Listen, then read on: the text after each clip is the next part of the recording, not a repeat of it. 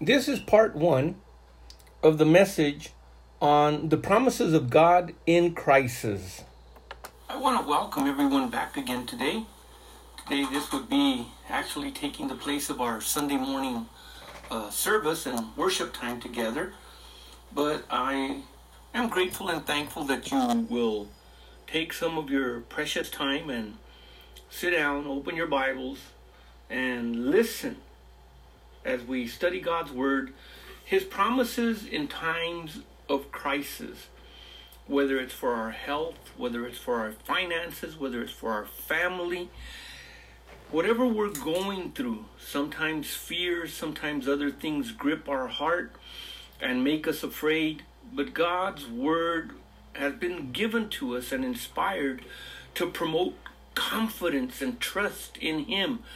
Believe in Him, believe in His Word, trust on Him, rely on Him.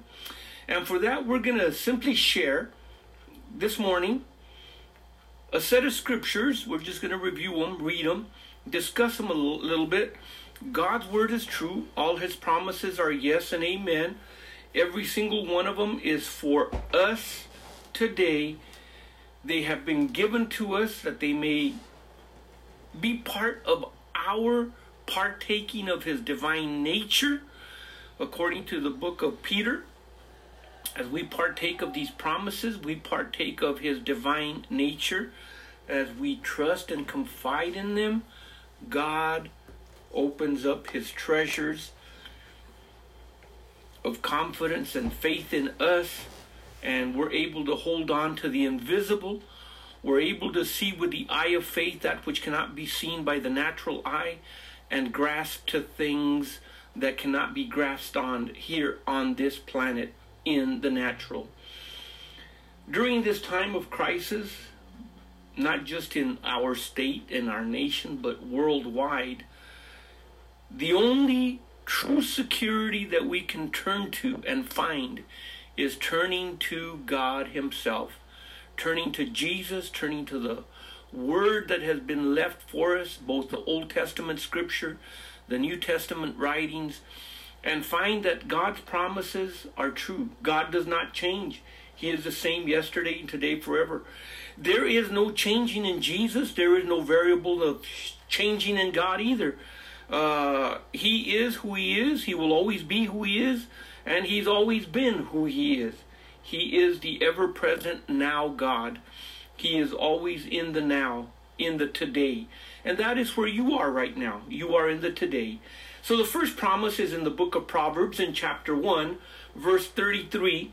And the word of God says this But whosoever hearkens unto me, God's wisdom, God's word, hearkens unto the voice of the Holy Spirit, hearkens unto him, it says, he shall dwell in safety or safely, and shall be quiet and be far from fear. There's quite a number of other translations and versions uh, that can be read as to what the scripture says, but it's in its simplicity. You will dwell safely, and you will not be in an uproar because of fear of what is taking place all around you. Psalm 91 uh, goes on to share with us, it's actually one of the favorite Psalms of many people. But reading from verse 2 onward, it says this in verse 2 I will say of the Lord, He is my refuge. Is He truly your refuge? He is my fortress. Is He your fortress? He is my God. Is He your God? And not your trust in anything else. In him will I trust. Once again, I will say of the Lord, He is my refuge, my fortress, my God. In him will I trust. Will you put your confidence and trust in Him today? Will you really let your heart rely on Him? Verse 3 of Psalm 91 says, Surely He will deliver you. He will. He shall deliver you from the snare of the fowler and from the noisome pestilence. And if there is a pestilence going on today, it cannot be denied. All the people that have gotten sick, but yet we don't hear about the Christian faith, all those that have been healed, all those that have put their confidence and trust in God and have been delivered from getting sick, those that might have gotten sick, that have been healed by God. So, in all of this, in the midst of all this fear and all this confusion, God says He will, He shall deliver you. Put your trust in Him today. Don't be foolish at the same time, but put your trust in Him. In verse 4, it says, He shall cover thee with His feathers, and under His wings shall you trust. His truth shall be your shield and your buckler.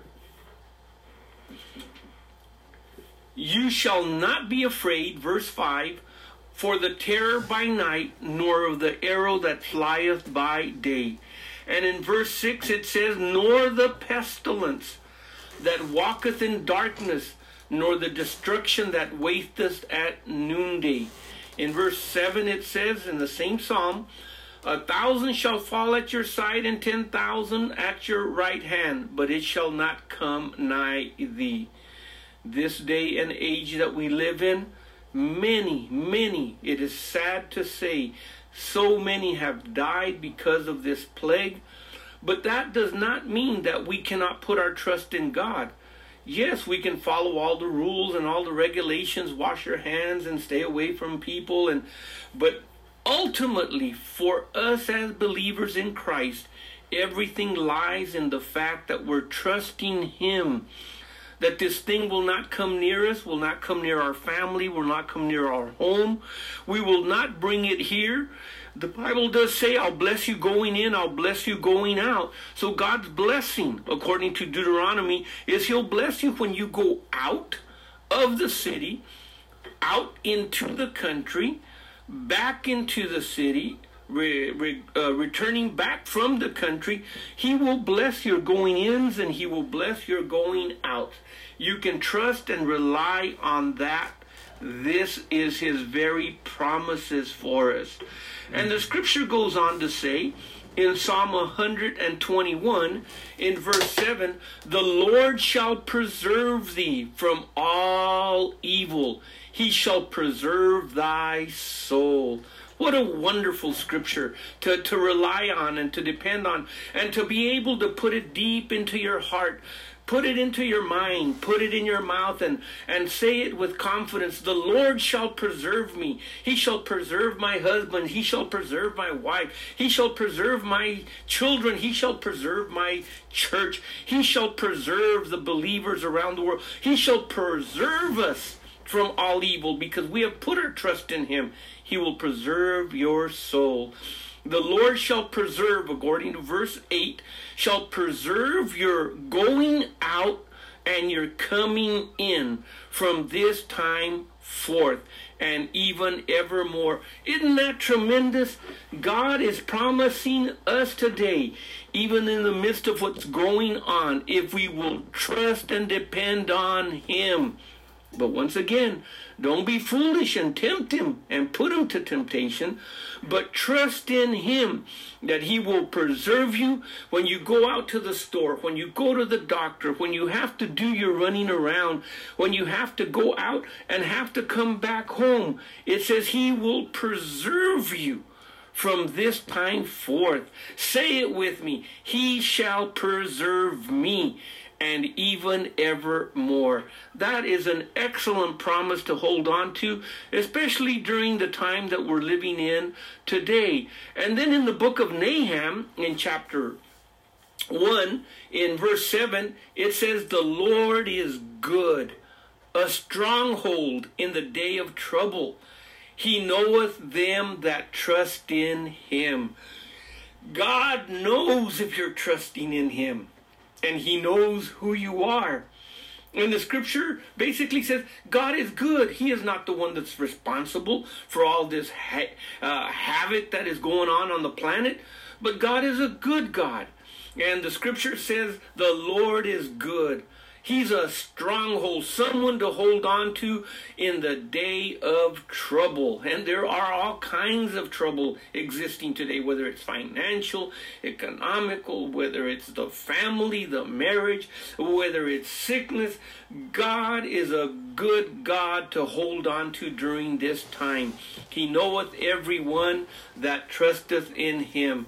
And then Psalm 121, verse 7 says, the Lord, yes, the Lord, He shall protect me from all evil. He shall preserve me from all evil.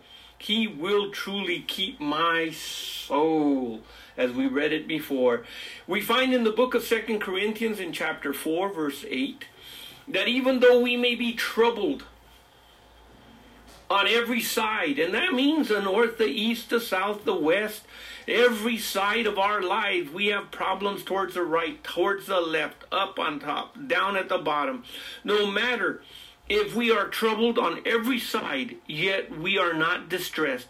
We are perplexed, but we are not in despair. We don't throw up our hands and give up and say, My God, this is it. You know, what am I going to do? Don't let go of your confidence in God. It has great reward in the end, according to the book of Hebrews. When they were going through what they were going through, they were being cast into the lions, being cast into prison. Their families were being separated. They were literally going through havoc, as even Paul, back in that day and age, had taken families apart, thrown them in prison. Many that were, were killed, even some right right in front of him. The scripture says, do not cast that confidence for in the end it has reward for you. No matter how hard it gets, no matter how tough it gets, do not give up. Do not let go. But hold on. God will not forsake you. Hold on. God will not let you stay cast down. Hold on, do not despair. His word is true.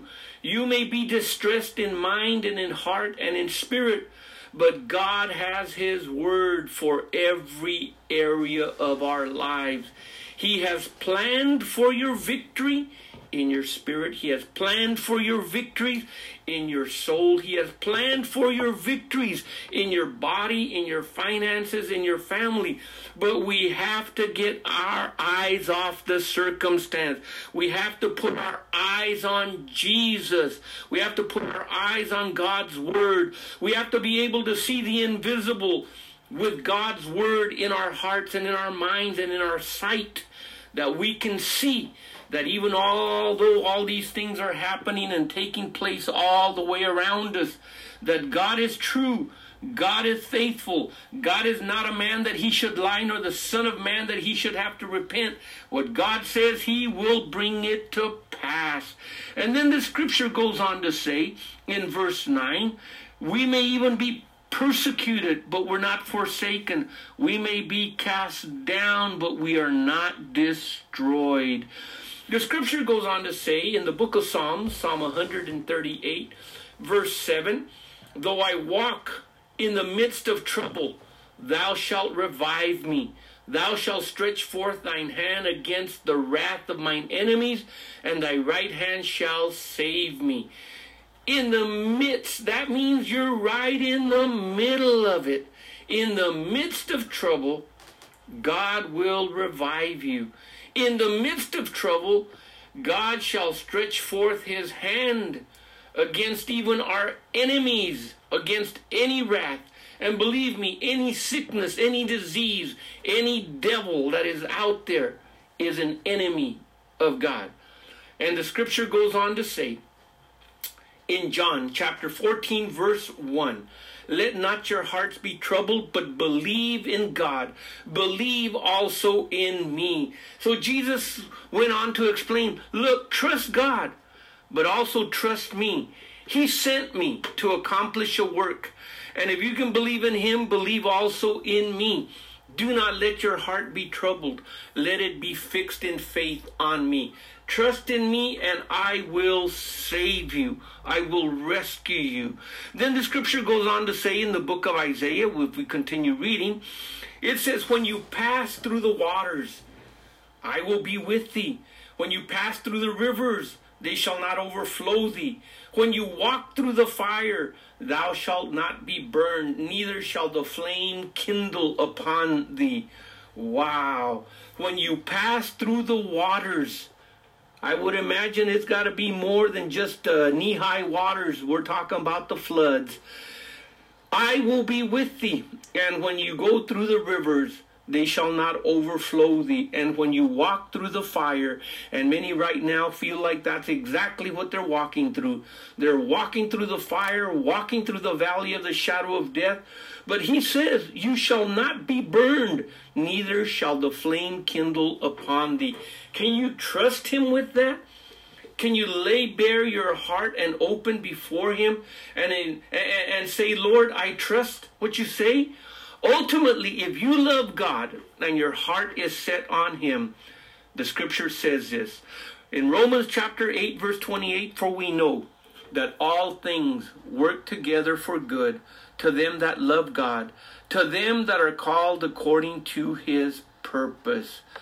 At this point, go to part two of this message